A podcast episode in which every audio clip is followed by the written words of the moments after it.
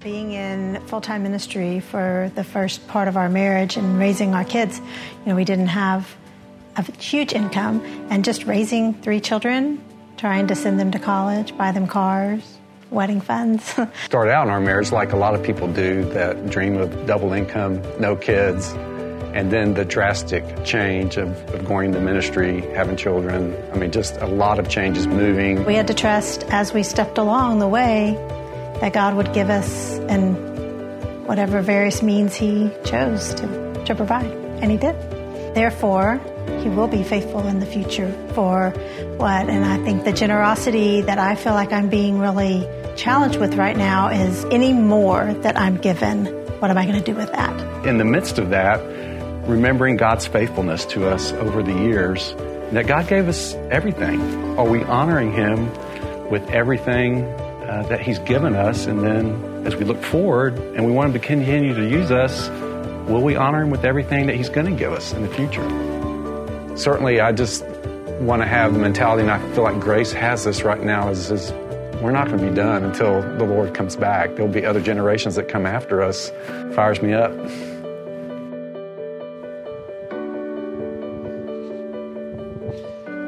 Well, good morning. I love uh, the Blumstead's testimony just about that attitude of whatever I have belongs to the Lord because He gave me everything that I have. Um, as Chris mentioned earlier during the announcements, we are in week three of our five week Every Knee series. If for some reason you missed the first couple of weeks and you did not get one of the books, feel free to grab one off the back table. You can even slip over there right now if you want to and get one. We won't point at you and laugh. Um, but just a reminder, too, from what they were saying, that our primary goal, again, is that all of us, 100% of us, go before the Lord with what we have and say, Lord, how would you ask me to utilize the resources that you have given. And then as you look through the book, of course, the secondary goal, uh, we have some fundraising goals over the next couple of years as we move toward a permanent facility for, for Creekside for this congregation and then also some additional church planting initiatives. Chris also mentioned earlier, but I want to mention this one more time. This Friday is our advanced commitment night. Few people have asked over the last couple of weeks, so what is this? What are we doing? Essentially, Advanced Commitment Night is an opportunity for those of you that say, I'm excited about what God is doing and I want to have the opportunity to lead out with my commitment to Grace Bible Church and my commitment to the Lord. So we're going to meet on Friday night. There are going to be games. I think there's going to be some food, not dinner, but some food. It's going to be a worship experience as well at the Ice House in Bryan. Uh, but you also should go and register online, just RSVP, so we know you're coming. Starts at 6:30. We are excited to see you there. All right, we're going to be in a number of passages this morning, but let me pray as we get rolling. Father, we are so grateful for this morning. We're grateful for another opportunity to worship you, for another opportunity to hear from your word. Father, we pray as we listen to what you have to say that you would soften our hearts and minds. Lord, we pray that your spirit would move among us, that uh, as we just sang, that it would be true of us that for the cause of Christ we would live, for the cause of Christ we would even be willing to die, and not just to die once, but daily to die to ourselves, to our desires, to what we want, to set it aside uh, on behalf of your kingdom. Father, in fact, we pray that our desires would increasingly align with yours. As we study your word this morning, I pray you would open up our minds that we would understand it. We pray that you'd take away confusion, take away distractions that would keep us from understanding. Father, we pray you'd soften our hearts and take away our rebellious attitudes, those attitudes that cause us to resist and defend instead of obey.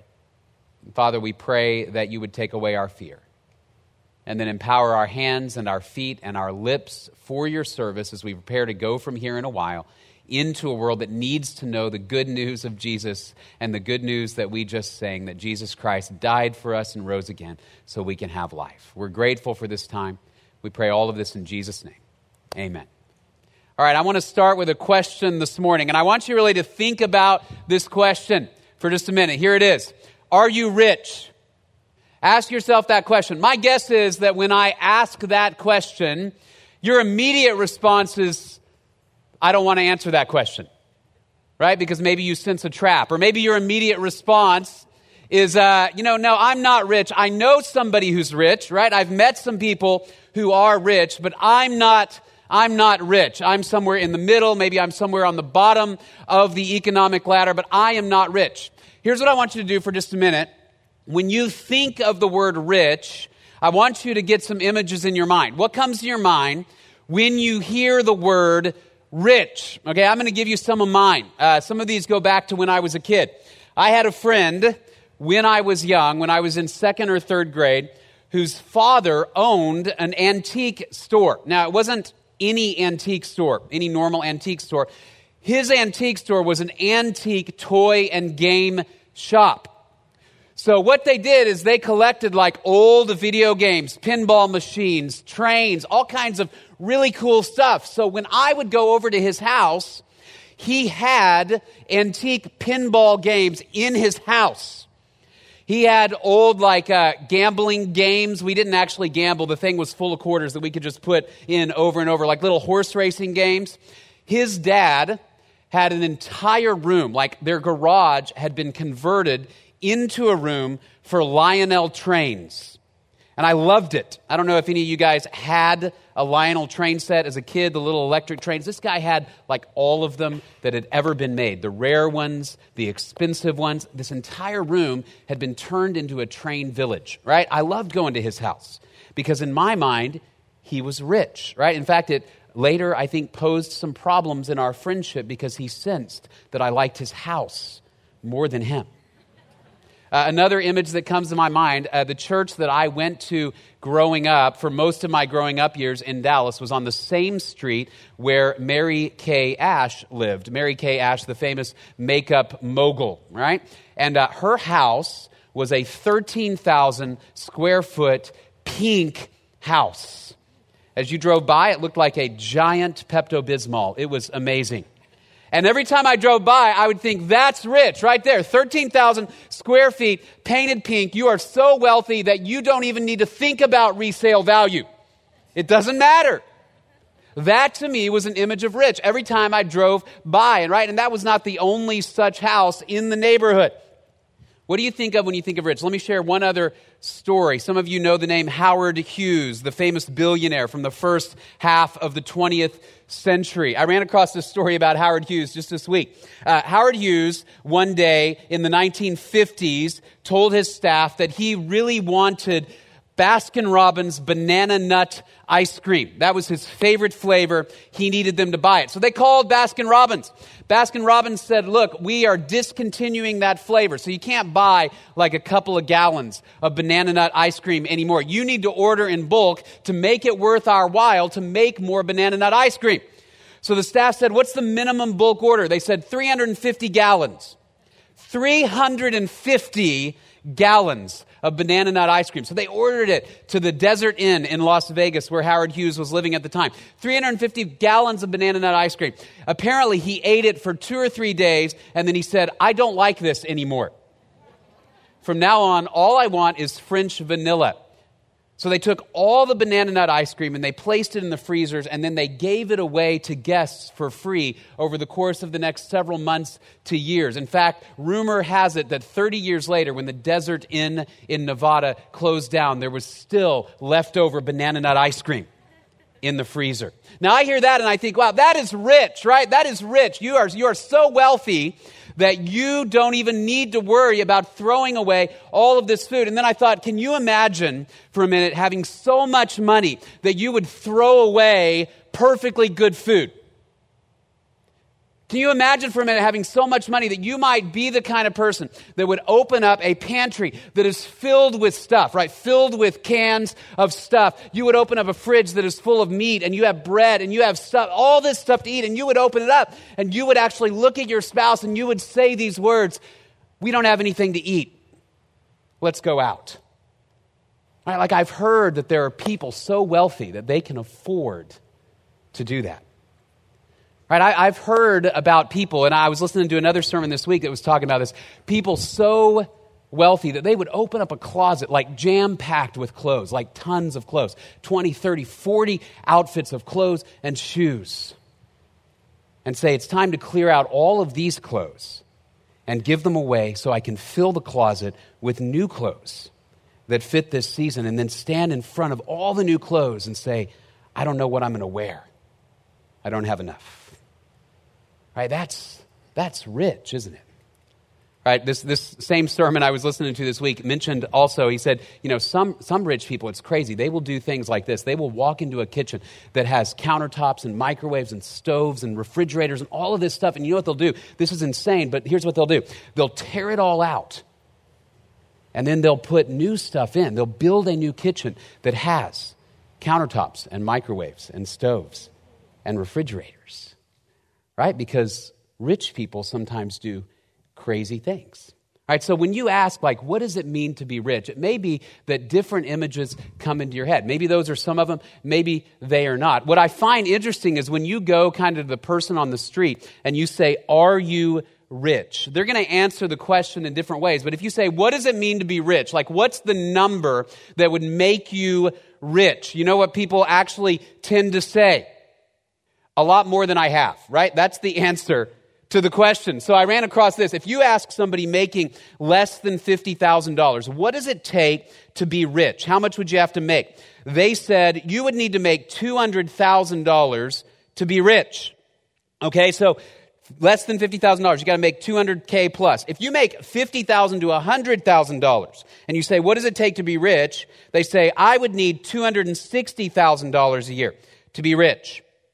If you make more than $100,000 and you ask, what does it take to be rich? Are you rich? They say, no, I'm not rich. In order to be rich, I would need to make over $500,000. No matter where people are on the economic scale, if you say, are you rich? They tend to say, no, I'm not rich. Somebody else is rich. In fact, I ran across one survey that said the rule of thumb is rich is basically twice as much as I'm making right now. That's rich. A couple of other staggering statistics. Only 28% of people who have between a million and five million dollars in liquid assets consider themselves rich, right? 28%. So 72% of those who are sitting with a million plus in the bank, 72% say, no, I'm not rich. Rich is somebody else. Rich is the guy who has 5 million, 7 million, 8 million. Only 60% of those who have more than 5 million in liquid assets consider themselves rich. So, so the number starts to go up, but think about this for a minute. This is staggering. Six, 40% of those who have $5 million in liquid assets say, Nope, I'm not rich. That's somebody else, right? Rich is somebody else. But the reality is, if, you, if you're sitting on $5 million, you are wealthier than 99.94% of the world. You're easily in the top one half of 1% of Americans in terms of wealth. Right? So, so why do we think that way? Here's why. We tend to think about rich in terms of relative value, right? We think about rich in terms of what I have compared to what my neighbor has, rather than thinking about it in terms of absolute value, right? So that the more we have, the more we begin to believe we need, right? So the reality is, all of us will know people that we would, by any measure, say, You are rich. And yet, what are they? They're worried that they don't have enough. That just around the corner, some catastrophe could happen that will make them no longer rich. And in fact, often the more we have, the more anxious we get about the resources that we have, right? The problem is not in the amount, the problem is somewhere in our hearts and in our souls. All right, so let me, let me come back to the question Are you rich? One of my primary goals this morning, and it's a lofty one and a dangerous one, is to convince you that you're rich. All right, so congratulations.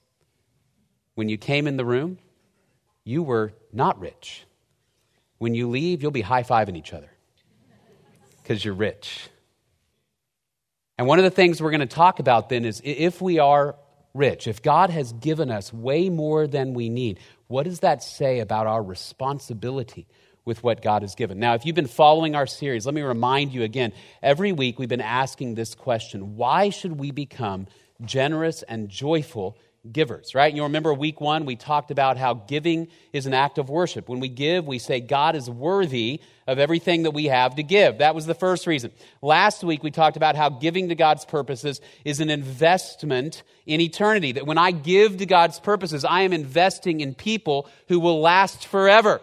I am investing in the Word of God that will last forever. So giving to God's purposes is an investment in eternity. Reason number three is this giving is the proper response to God's generosity. In other words, because God has given me a great deal then I am responsible to give from what God has given me. It's the proper response to reflect the generosity of God. Or another way that we might put it this morning is simply this we give because we're rich.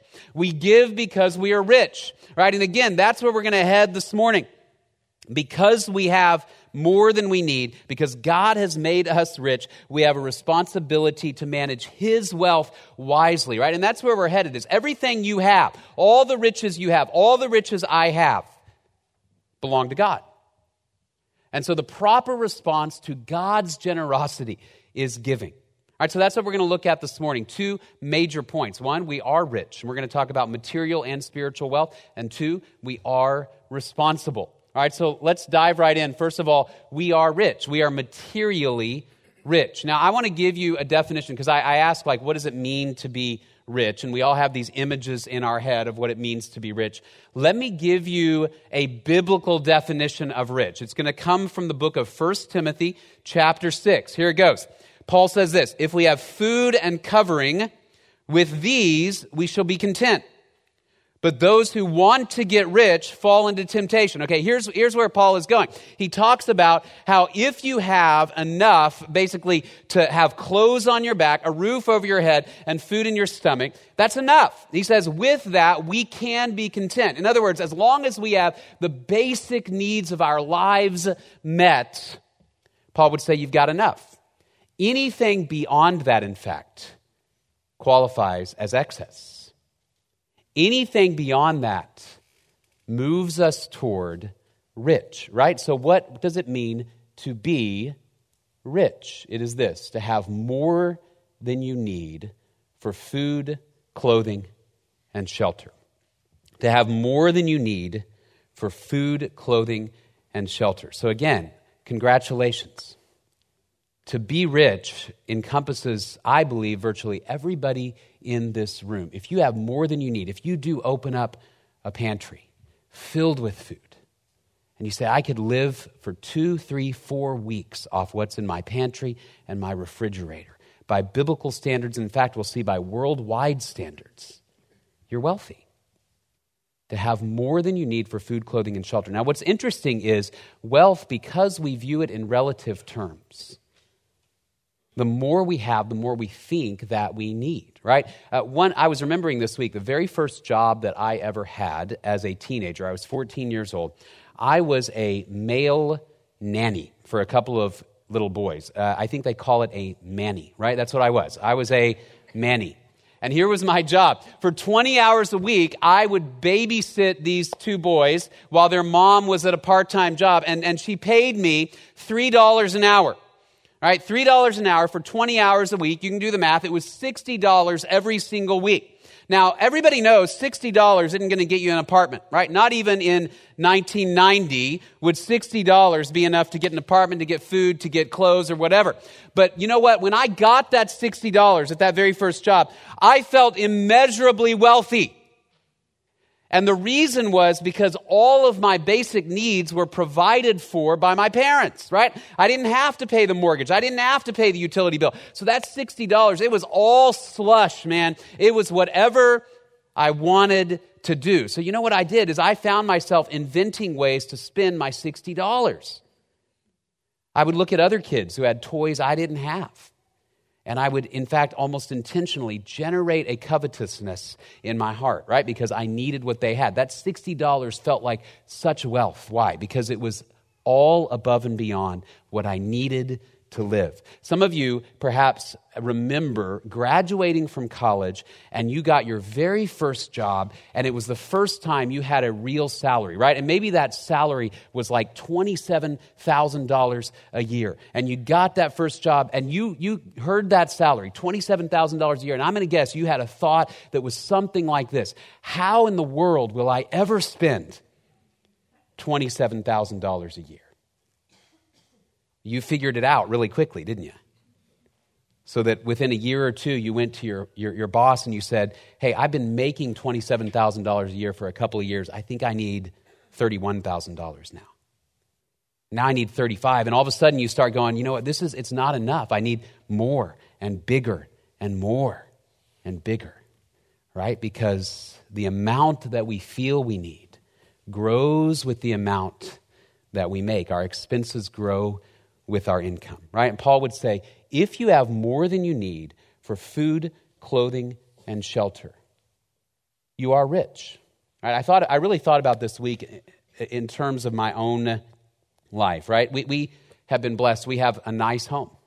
Right? It's, it's a nice home. It's the type of home some of you have been blessed with homes like this. People come over to our house and they say, wow, what a beautiful house, right? What a nice home that you have. We have two refrigerators.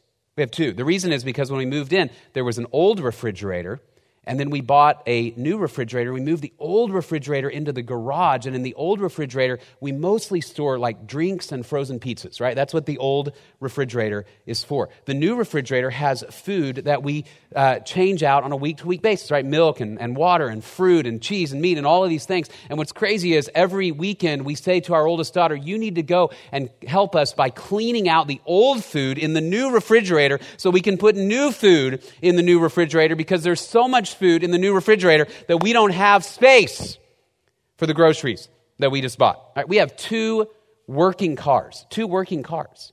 I have one, my wife has one. We drive them to and from work or the places that we go to. I walk into my closet, I have many pairs of shoes, right? I have, I have tennis shoes, I have actually two pairs of tennis shoes, one for mowing the lawn, one for working out. I've got dress shoes, I've got casual brown shoes and casual black shoes, right? My wife is actually the one that adds shoes.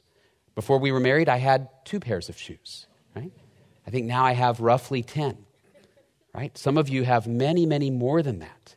I have a rack full of clothes, right? And, and, and so I look at my life by any measure and I say, I am immeasurably blessed. And yet, you know what happens is sometimes I go over to somebody else's house and I go, oh, wait a second. But, but his house has four refrigerators. Right? He has 15 pairs of shoes and four cars, and they're newer cars than my car. And all of a sudden, what happens? I go, I'm not rich.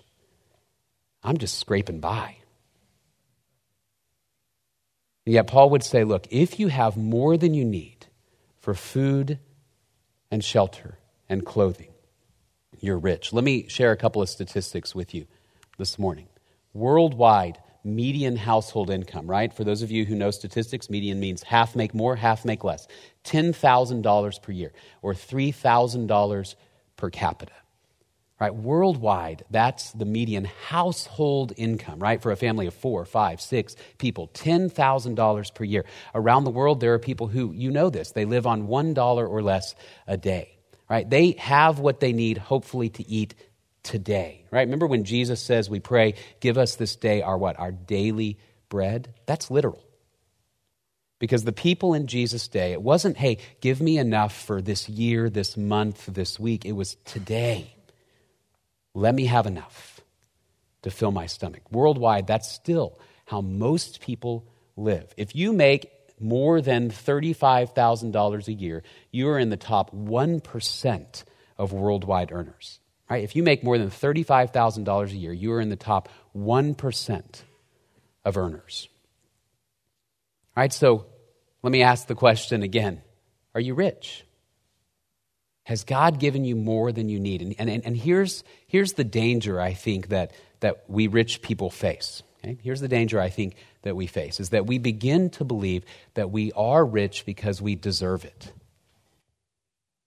We begin to think that there's something that we have done or some moral superiority or some even ontological superiority, right? That we're, we're better than others because we are rich in some way, right? And yet, as you look at the scripture, we're going to see this. We're not better than others because we are wealthy, nor are we wealthy because we are better than others, right? But, th- but that mindset can, can creep into our hearts so quickly. I, I was uh, looking around at illustrations this week and I ran across, I had run across this a few years ago, a study that was done five or six years ago.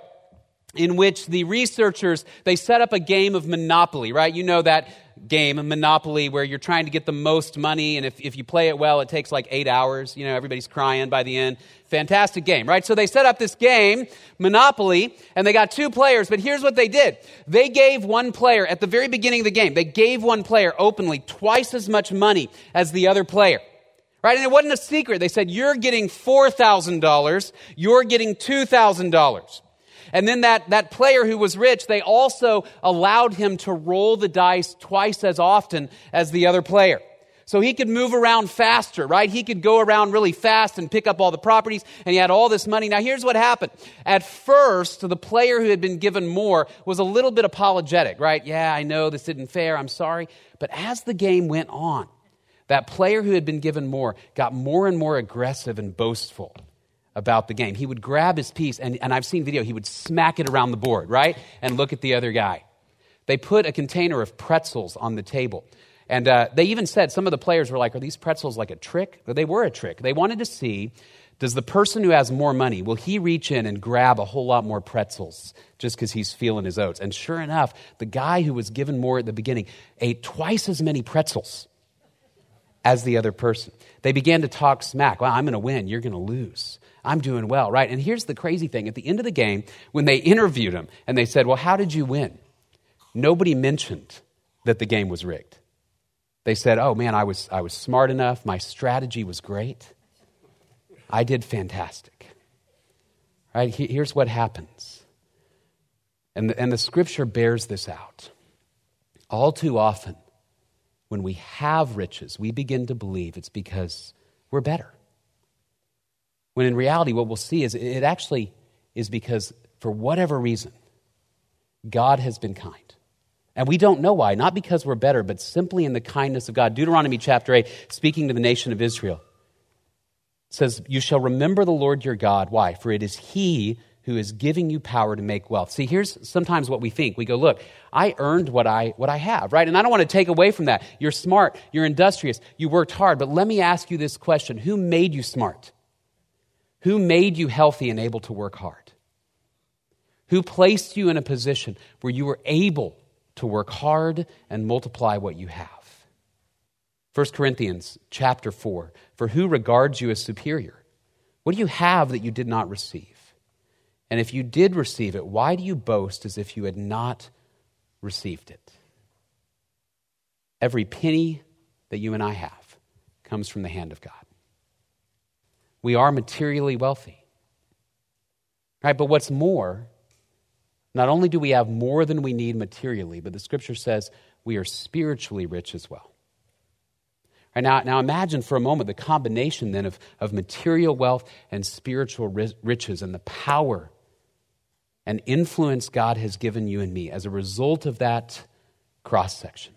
Right, I, want to share a couple of passages with you that highlight our spiritual riches. When the, when the scripture talks about the grace of God, it tends to talk about it often in terms of God opening his storehouse of wealth and lavishing upon us riches. Let me show you a couple. Romans chapter 10. The same Lord is Lord of all, abounding in riches for all who call on him that for those who trust in Jesus Christ, God opens the storehouse and says, if you believe in Jesus, then all the riches of heaven belong to you forever and ever. Why? Because in God's eternal kingdom, nobody will go hungry, nobody will lack shelter, nobody will lack clothing. Everybody will experience everything they need. So God has immeasurable, infinite wealth. The book of Ephesians, chapter 1. In him we have redemption through his blood, the forgiveness of our trespasses, according to what? The riches of his grace, which he lavished on us. Some of you probably know right now the wealthiest person in the world is Jeff Bezos, the CEO of Amazon. Right? My guess is that all of us are contributing to his wealth on a regular basis.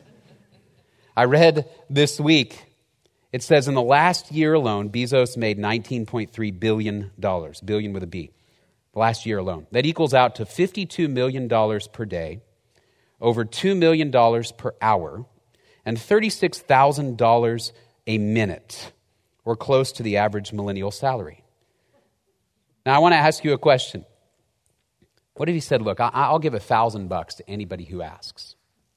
Right? I'll give you a thousand dollars. All you got to do is just, you know, email me, call me, whatever, and I'll give you a thousand dollars. Now, my guess is that some people would take him up on it, some people wouldn't. They either wouldn't get the message or they don't like to ask for money or whatever. But the people who did say he begins to give away a thousand dollars to everybody who asks. Now, it would take a while for him to give away all of his wealth, right? Depending on how fast he gave it away. But if he were flooded with enough people, millions and millions of people, he would eventually run out, right? He would eventually run out if he gave $1,000 to 300 million people in the country. Eventually, the storehouse of his wealth would be depleted. When we look at the scripture's depiction of the riches of God, though, it says, God opens the storehouse and he says, Anybody who comes to me in Jesus Christ, I will lavish upon you riches upon riches upon riches. And guess what? You will never run out.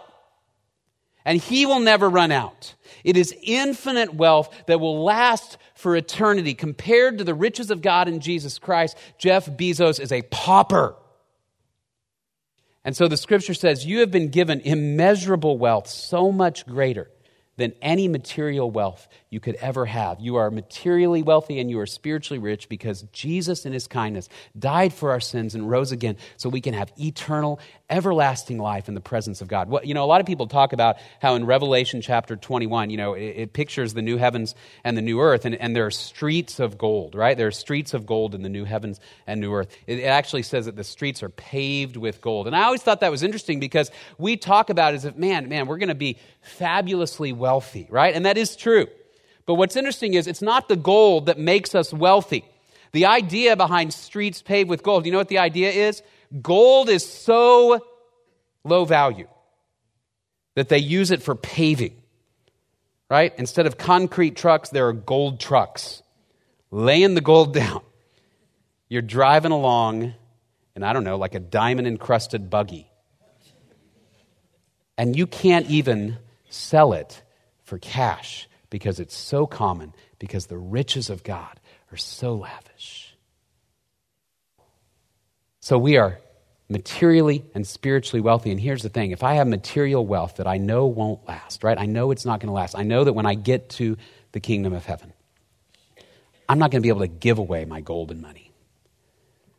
Because what will be of value are the spiritual riches God has given to his people. If that's the case, why would I not say, look, I am responsible now to use my material riches so others can experience the eternal and spiritual riches of Jesus Christ?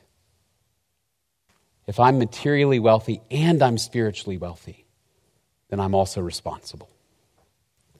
I am responsible. And the day will come, we see this in Scripture. I'm responsible because the day will come when I will stand before Jesus Christ and give an account.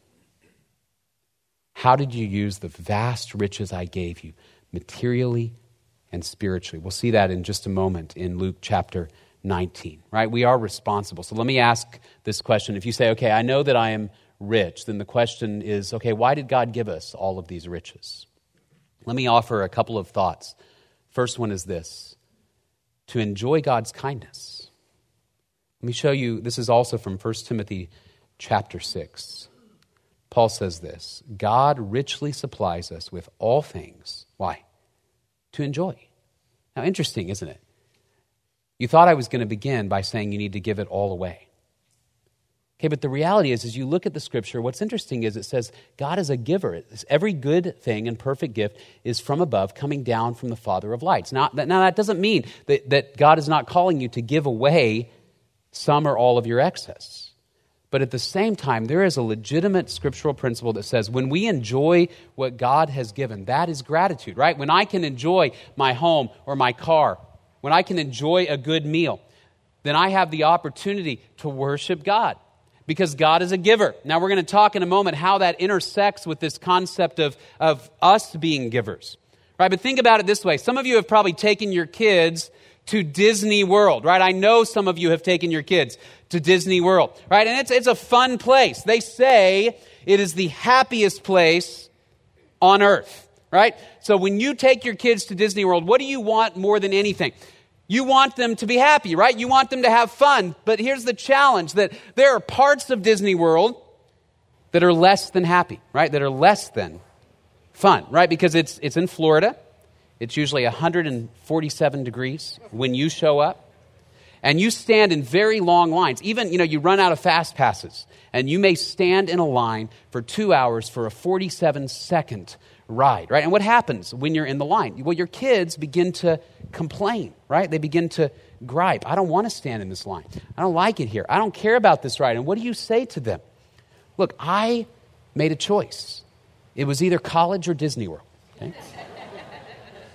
so you will be happy. We are at the happiest place on earth, right? So, paste on a smile, I want to see the happiest children on earth. Right now, you may get frustrated, but, but what, what, what is that reflecting? Deep in your heart, you say, I spent this money. Why? Because I want them to enjoy. And their enjoyment brings me enjoyment. Their joy brings me enjoyment, right? God is the same way because we're made in His image. God is generous because it brings us joy and it brings us life. Right now, I want to be clear though. You can experience enjoyment in God's gifts whether you live in a small home or a large home. You can experience joy in God's gifts whether you're eating a peanut butter and jelly sandwich or a prime rib. Right? Because, because the idea that Paul indicates here is whatever God has given, you can be content and you can enjoy. And in that enjoyment, there is a recognition of the giver, right? So it is not wrong to enjoy the things that God has given. It is not wrong to buy a house, to go on a vacation, to buy a car. Right? We are responsible, I believe, to worship and be grateful for what God has given. But the scripture then goes further and says we are also responsible to reflect the generosity of God. To enjoy, yes, but also to reflect the generosity of God. Let me, from 1 Timothy 6 again. It says, Instruct the rich to do good, to be rich in good works, to be generous and ready to share. Why is that? Because that reflects what God has done for you and me. Because God gave what was most precious to Him to purchase you and me, because we are precious to Him. He gave His Son to redeem people from every tribe, tongue, people, and nation. And so Paul here says, Look, instruct those who are rich. And remember, that's all of us. To do good, to be rich, it says, not in stocks and bonds and IRAs, rich in good works, to be generous and ready to share. You very well could be the hands and feet of Jesus Christ to reflect the generosity to somebody in need. I'm going to tell two quick stories. I've mentioned before when my wife and I lived in Dallas and I was going to seminary, we struggled financially. Some of you have been in that place where you had more month than money right? And there was this one month, I remember we were about a week out from her payday as a teacher. And we were short about $250, right? I remember looking at the bank account and going, I don't know what we're going to do. We, we need 250 more dollars to make it through the rest of this month, to pay our bills, to get food, all that kind of stuff. We prayed about it and then we kind of went on with our week sort of hoping it would resolve in some way. Uh, we went to church that Sunday. We walk into our Sunday school class, and there's this guy. I still remember his name was Mark. I unfortunately cannot recall his last name, but Mark was a generous man. And he was uh, trying to walk with the Lord. And here's what happened. Mark walked up to us right at the beginning of this class, and he said, Hey, Matt, something funny. Today, I was praying. And as I was praying, I just felt the Lord leading me that you guys could use some help. So here's the amount that I sense I should give you. He hands me a check. I open it up. It was $250. Right? I remember seeing it and, and, and I began to cry. Right? And I wonder, what if, what if Mark had heard that and thought, ah, man, not me, not this month? I think the Lord still would have provided for us. Mark just wouldn't have gotten that moment. Right, uh, another quick story. A few years ago, I, I was dialoguing on Facebook with one of our missionaries about God's provision. And he mentioned, you know, he said in 2004, when they came back from the field from overseas, he said, Our finances were really in trouble. He said, I had budgeted carefully for groceries and fuel, but an unexpected car repair blew through what we had left. It says October 15th, I didn't have a penny to my name, literally. It said it was Friday, we needed groceries. Two families were coming to spend the weekend with us to celebrate my daughter's birthday. So he says he's sitting in a cubicle actually at the church, and he says, I was really angry with God. I said, Lord, you took care of us while we were doing your work overseas, but now that we're here, are you going to forget about us? Don't you care? A few minutes later, my phone rang. It was a friend I was studying the Bible with. He wanted to help. I told him the car was already fixed, the repairs paid for. So after insisting for a third time, he just asked me how much it had been. He took me out to lunch, gave me a check for the whole amount $340. A little later, one of the ladies in the church office came by and said someone had left an envelope on her desk with my name on it. It had $200 in it. A little later, another of the ladies in the office came by and said someone else had given her an envelope for me. I asked who, but she said they did not want me to know who it was from. In the envelope was a money order for $500. In the from space, it said Jesus in the to space, it said Gil. Gil. A little later, one of our elders came by and he was very excited about Bible translation. He said, So we chatted for a while about that. Then he asked how our finances were doing. I told him everything, even the gifts I had gotten. He says, Gil, would $1,000 help? So he gave us a check for $1,000. Now, I love that story, and here's why. Multiple people, right at that moment, heard from God that this man needs what you have to give. And I, I wondered when I heard it, were there others, right? Were there others that heard from God and said, mm, Not me, not today. But those who listened and obeyed got to be a part of what God was doing. To open up their hands and say, Everything I have belongs to God, so I can give to you freely because God gave to me, right? So if we have wealth, we are responsible to enjoy, to reflect God's generosity, and then thirdly and lastly, to proclaim God's salvation. To proclaim God's salvation with what we have. Philippians chapter 1, verses 3 to 5, Paul wrote, I thank my God in all my remembrance of you, always offering prayer with joy in my every prayer for you all, in view of your participation in the gospel from the first day until now. Philippians, the whole book, is essentially a thank you note to the church in Philippi because they had supported Paul's ministry as he was sharing the gospel around the world. He says, You guys and the church in Macedonia were the only ones, actually, that gave a gift for my needs. And he says, Look, it's not the gift that I am looking for. He actually says it's the credit that accrues to your account, right? When you give to the work of the gospel, to the spread of the gospel, he says there's credit that accrues to your account that when you stand before Jesus Christ and give an account of what you've done with your wealth, with your earthly resources, Paul says there's going to be a credit. And Jesus is apt to say, Well done, well done. You took what you had and you gave it to the spread of the gospel. Right, this is why I, I, I unfortunately am almost out of time and I can't read all of Luke 19 this morning, but we talked about this passage last week. You may remember Luke 19, the parable of the minas. Jesus told a story about three servants, right? He says there was a king that went away and he gave his three servants varying amounts of money. Minas were ancient money, right? And one guy he gives 10 minas, one guy he gives five minas, one guy he gives one mina. Right? And then when he comes back, the guy who had 10 said, Look, I took your 10 and I invested it and I made 10 more. And he says, Well done. You've been faithful over a few things. You rule over 10 cities. The guy who had five, he says, Look, I invested your five. I made five more. He says, Well done. With whatever you had, you invested it wisely. You rule over five cities. The guy who had one says, Look, here's the thing. I was kind of afraid of you because I heard you were tough. So I took your money and I wrapped it in a cloth and I buried it in the ground.